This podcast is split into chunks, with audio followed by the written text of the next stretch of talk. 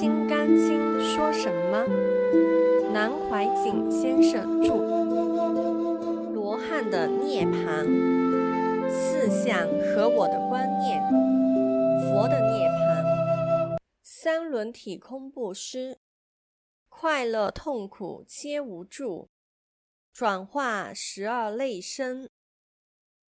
罗汉的涅槃，涅槃分两类。有余一涅槃及无余一涅槃。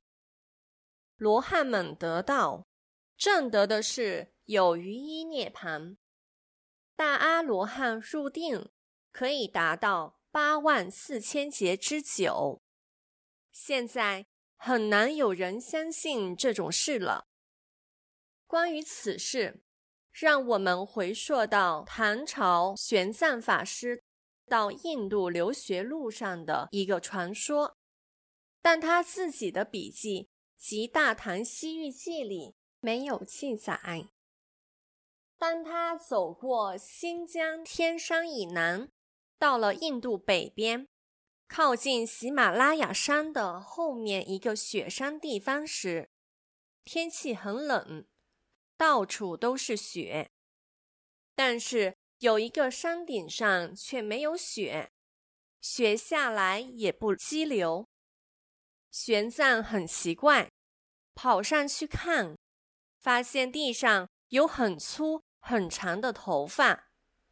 他看了半天，认为这里头可能不是这个结束的人，也许是上一个冰河时期的人。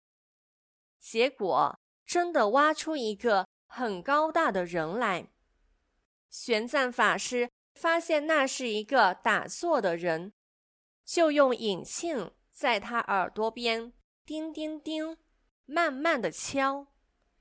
这位先生出定了，他说是释迦牟尼佛之前迦舍佛末法时代的比丘，出家自己自修得定，在这里入定。等释迦牟尼佛下世来，好向他请教。玄奘法师告诉他，释迦牟尼佛已经涅槃了。他说：“那我再等吧，等下一次弥勒菩萨来吧。”玄奘法师托住他的耳朵说：“老兄，你慢一点入定，这样不是办法。”你等弥勒菩萨再来，就是要出定找他。谁来通知你出定呢？他说：“这也对呀。”玄奘法师说：“你有办法出神离开这个身体吗？出神并不容易。刚才讲那些修行人做了几十年都出不来。”玄奘告诉他。自己要到印度取经去，叫他到中国去投胎，将来做自己的弟子，并且告诉他，到了大唐，向那个最大的宫殿去投胎当太子，等他回来。于是这个人就出神走了。玄奘二十年后回来，见唐太宗说到此事。要找这个来投胎的太子出家，但查遍后宫，当天没有太子出生。结果发现武将尉迟恭家里那天生了一个侄子。原来那个罗汉来大唐投胎，看见尉迟恭的王府，就错认为皇宫了。唐太宗把尉迟恭找来，对他说。我要出家，但当皇帝不能出家，你就让你家那个孩子代表我出家吧。玄奘法师想，那个罗汉定力那么高，见面时应该认识我。岂知罗汉菩萨也有隔音之谜，头一个胎就迷掉了。对玄奘似曾相识。却搞不清楚。皇帝下命令出家，当然可以，但有三个条件：一车美女服侍他，一车酒肉，一车书。这就是后来玄奘法师的唯识传人窥基法师的故事，又称三车法师。此说也许是影射的戏论。为什么讲这个故事呢？从这个故事，我们就会了解，得到了那个清净一念空的境界，才能够入定，而且连身体都可以忘掉，也可以抗拒气候的变化，甚至地球的各种物理变化。那个罗汉是有功力的人，一念空掉就入定了，但是。念空可不是住啊，大家要特别注意，念空不是住，那是假住，住在空上是不究竟的。玄奘挖出来的这个罗汉，就是住在这个空上，所以叫做有余一涅盘。余什么？习气，因为他的习气没有变。所以转胎一来，功名、富贵、美人、香车，什么都要。这是这个罗汉自己剩余的习气，《维摩经》上叫做结习未除。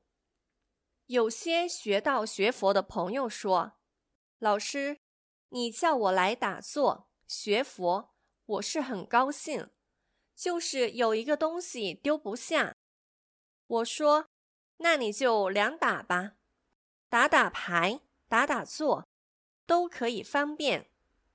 因为他这个结习未除，也就叫做有多余涅盘。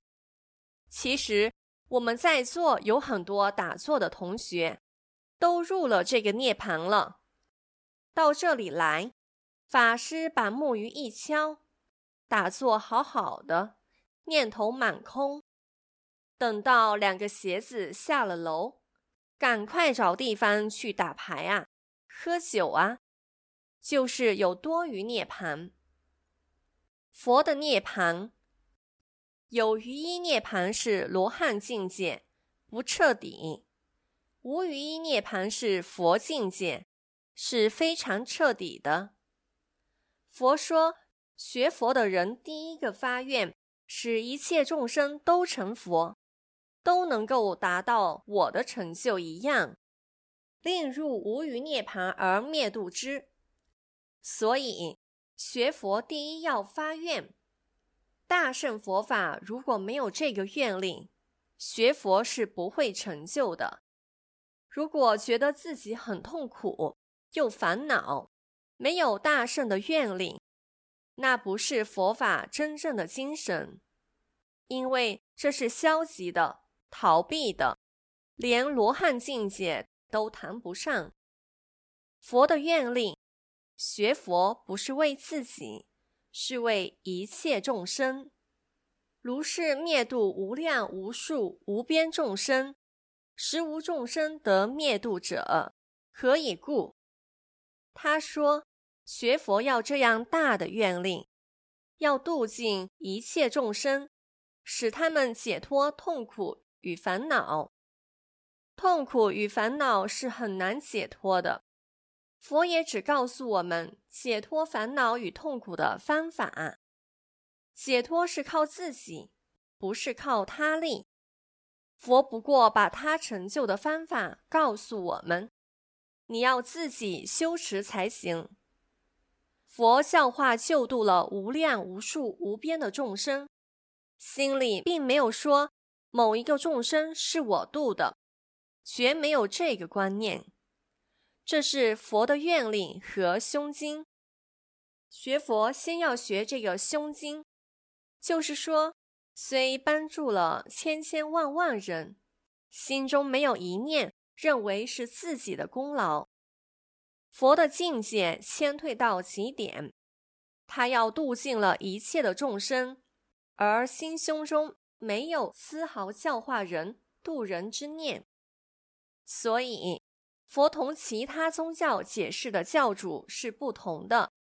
佛没有权威性，非常平凡，很平实，只说你的成就就是你的努力。何以故？什么理由要如此呢？这是他加重语气。四相和我的观念。须菩提，若菩萨有我相、人相、众生相、寿者相，即非菩萨。他说：“须菩提呀，一个学大圣菩萨道的人，心胸里头还有你、我、他，甚至给了人家好处时，这个家伙应该卖卖我的交情才对。这是世间法的作风，佛法没有，给了就给了，要像事如春梦了无痕一样的忘掉它。”如果说故意把它忘掉，那就即非菩萨，因为你还有个故意。天地生万物，天地不占有，不自私，所以我常常说，道乃天下之公道，不属于谁的。告诉你，你拿去吧。话又说回来了，既然佛都告诉你了。为什么你不能到达佛的境界呢？《金刚经》中说到四相，相这个字就是现象，文字上是现象，依照人的思想心理来说，就是观念。我们人有一种观念，就是有人相，总是有你我的观念，我相就是我。人相就是众生相，就是现在学术名称所谓社会人类，在佛学的范围都属于人相、众生相。我相又分两种，一种是人生命的个体，我是我，你是你，他是他，每个人是不同的个体。一种是属于精神上的，一个学问好的，或者是地位高的、年龄大的，常看他人都是小孩子、幼稚。我现在也常常犯这个毛病，会说你们年轻人懂什么？这是我相，因为觉得我嘛，倚老卖老，不错。倚老卖老是我相，但是许多年轻人以小卖小，那也是我相。更有许多小姐们以女卖女的，也是我相。许多男孩子也是以男卖男的，我是小孩，老师请原谅。我说不要以小卖小，以男卖男了。这些都是主观成见，就是精神观念上有个我，所以文章是自己的好，这是我相。本来文章写完了就完了，别人改一下文章，那要命啊，心里受不了。这都是因为心理上的我相，也叫做法我见。这个法就是精神的我见。至于众生相，是社会一些人类的范围。前排的人同后排的人，只要一坐下来，人像我像就起来了，感觉前排的人很讨厌，头太高了，坐在我矮子的前面，使我看不见。人像我像一来，众生相就来了。哎，这个环境布置的不大好，管事的人不大对。接着受者相来了，哎呀，空气不好，有传染病，要短命。这个四相是一根的，先由眼根而来，人的烦恼都因这四相而起。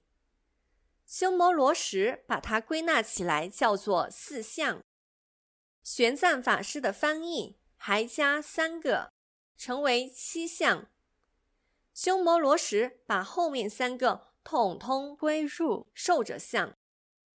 寿者相很严重，我们人都喜欢活得长。你几岁呀？五十八。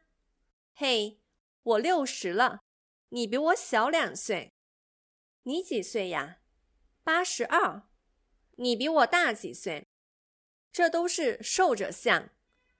要我活得长，要我健康长寿。每个人来学打坐。乃至在座来学禅的，十个有九个半，甚至十个有五双，都是以受者相的观念来学打坐的。那么，这与佛法的《金刚经》就大有出入了。要注意，要去了这四项，完全离开了这四项，才可说是学佛的真正境界。本经的原文。佛说这四相，用现在的话来讲，这四相是人类众生共通的、牢不可破的、顽固的主观观念。要把这个观念破除掉，学佛就差不多了。现在佛告诉须菩提，一个学佛的人，先要把心胸愿力放在前头，能够为众生发愿，不为自己。而是为大家去努力，因为要度众生，但又没有度众生的本事，所以要去努力。佛又说：“你完成学佛的这个愿望，度完了众生，自己并没有觉得度了什么众生。”三轮体空布施这一段，佛学有一个名称，叫做三轮体空。轮者不是车子的轮子，轮是形容词，指三个部分，就是施者、受者、施事。这就是讲布施的重要。《金刚经》现在开始讲般若了，般若的第一个眷属就是布施。刚才这一段已经开始要讲布施，先说明。三轮体空的道理，布施有三种。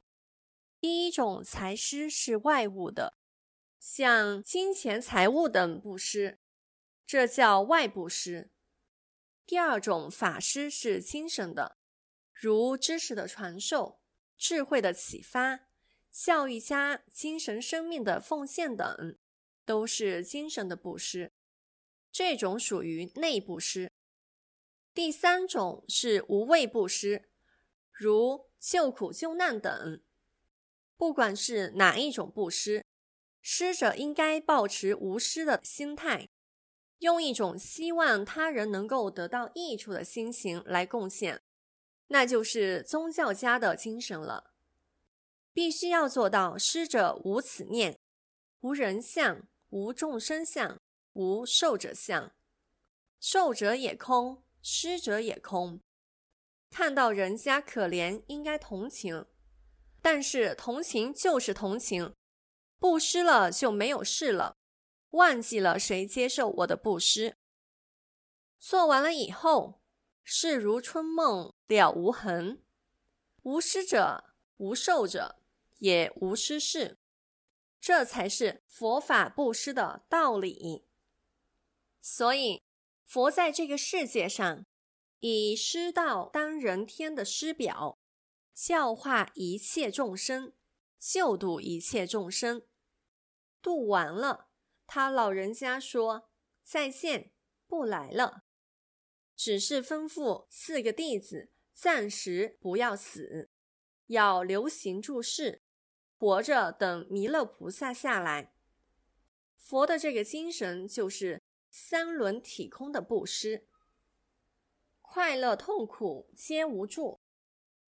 这里着重的是刚才提到的法布施，因为须菩提问道：怎么使心妄想烦恼降服下去？怎么样使自己的心宁静，能够永远安详停留的保持住？佛先答复他，就是这样。因为须菩提不懂，所以佛接着在下章就说了一段理由，说大圣菩萨道的修行方法，也包括精神的生命，因无所住行于布施。任何事情一做便修，无所住，应该无所住行于布施，这个叫修行。你心里的行为随时做到无所住，一切都不失，都丢开了。这是我们普通的话，都丢掉了。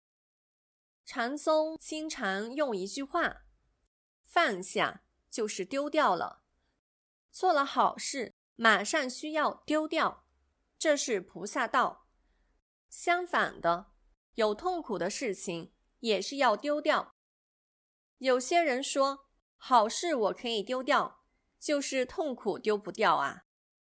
实际上，好事跟痛苦是一体的两面而已，一个是手背，一个是手心。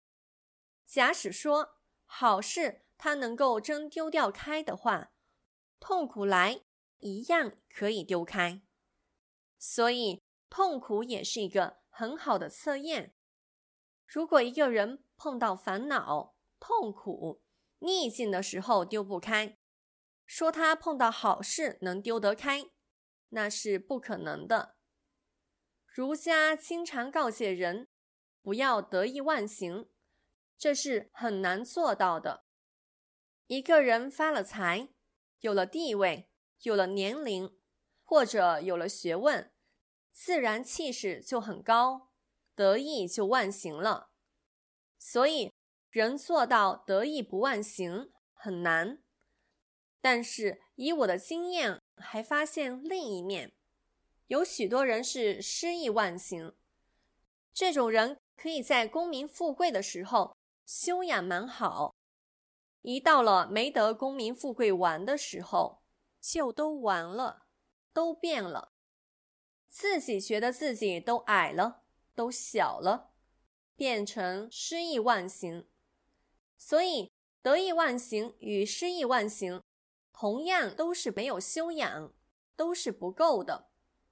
换句话说，是心有所住，有所住就被一个东西困住了，你就不能学佛了。真正学佛法，并不是叫你崇拜偶像。并不是叫你迷信，因无所住而行布施是解脱，是大解脱。一切事情物来则应，过去不留，等于现在引磬一敲，下楼就是下楼。金刚经还是归金刚经，你还是你，如此因无所住，转化十二类身。有一位同学提出来说，很多年前也曾经听我讲过这一段。除了我前面讲过的，好像还有进一步的道理。其实，所谓进一步的道理，就是这个境界就是有愿力。一个大圣菩萨发愿及菩萨行，应该是就近天下苍生。而自觉没有做什么救苍生的事情，一个人救人利人是应该的。假使心中还有利人、救世、度人之念，已经不是菩萨道了。这是指外面行愿方面的，内心修持更需这样。我们自己学佛是求戒定慧的究竟，可是大家在修持方面。或者在静坐方面，都是在着相。譬如许多人为了身体的健康，学各种的方法，打坐、手窍、修气脉转动，实际上已经都落入受者相了。接着我相、人相、众生相也都跟着而来。学佛的成就。当然不会大了。又如修净土念佛的朋友们，假使念一句佛号，观念里头或下意识中附带有我相、人相、众生相、寿者相的情况，那也不能得到究竟的成就。举凡这些，都是要修行人自己细心检查心念，才会发现。关于卵生、湿生。化生、胎生等，我们上一次也分析过。人的生命里头，本身内在就具备有这十二类生。人活在这个世界上几十年或者一百年，大部分时间并不是为自己活着的。我们仔细分析一个人，活着为了面子，为了漂亮。人生时常是做给人家看，或者做给儿女看的。当年有一个同学告诉我，父母盯得很紧，他生气了，因为他是个独子。他告诉父母：“你少盯一点好不好？否则我不给你念书了。”这个话也对呀。现在的青年考联考。好像都是为了父母、为社会、为家庭。人是很可怜的，活了一辈子，一天吃三碗饭，只有十分之三是为自己生命所需而吃，其余大部分是供养自己身体中的卵生、湿生、化生吃的。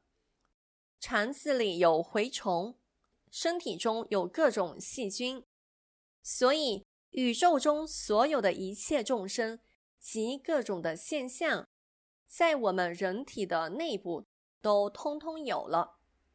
所以说，人体是个小宇宙。左眼是太阳，是阳；右眼是月亮，是阴。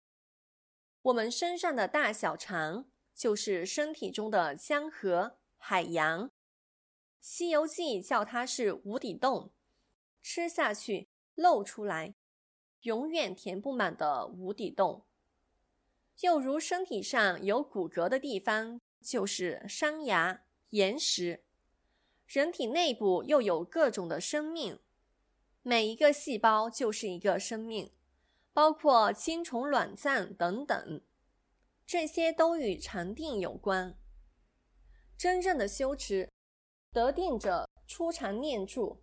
杂念妄想没有了，二长气住，所谓打通气脉，外表呼吸停掉了；三长脉住，脉搏不跳动了，连心脏跳动都非常缓慢；四长才是舍念清净，整个的身心丢开了，没有感受。但是要想达到气住脉停的定境。必须先把自己身体上卵生、湿生、胎生、化生等十二种类整个变化了才行，就是儒家所讲的变化气质。假使我们这个色身没有转化，而想修持得定是绝不可能的。所以这位同学别着我讲这一面，认为我还留了一手，实际上。这一面是讲实际功夫，几乎没有人相信。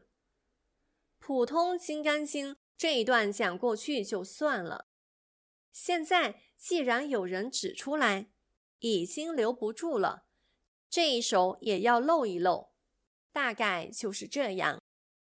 这是补充第三分。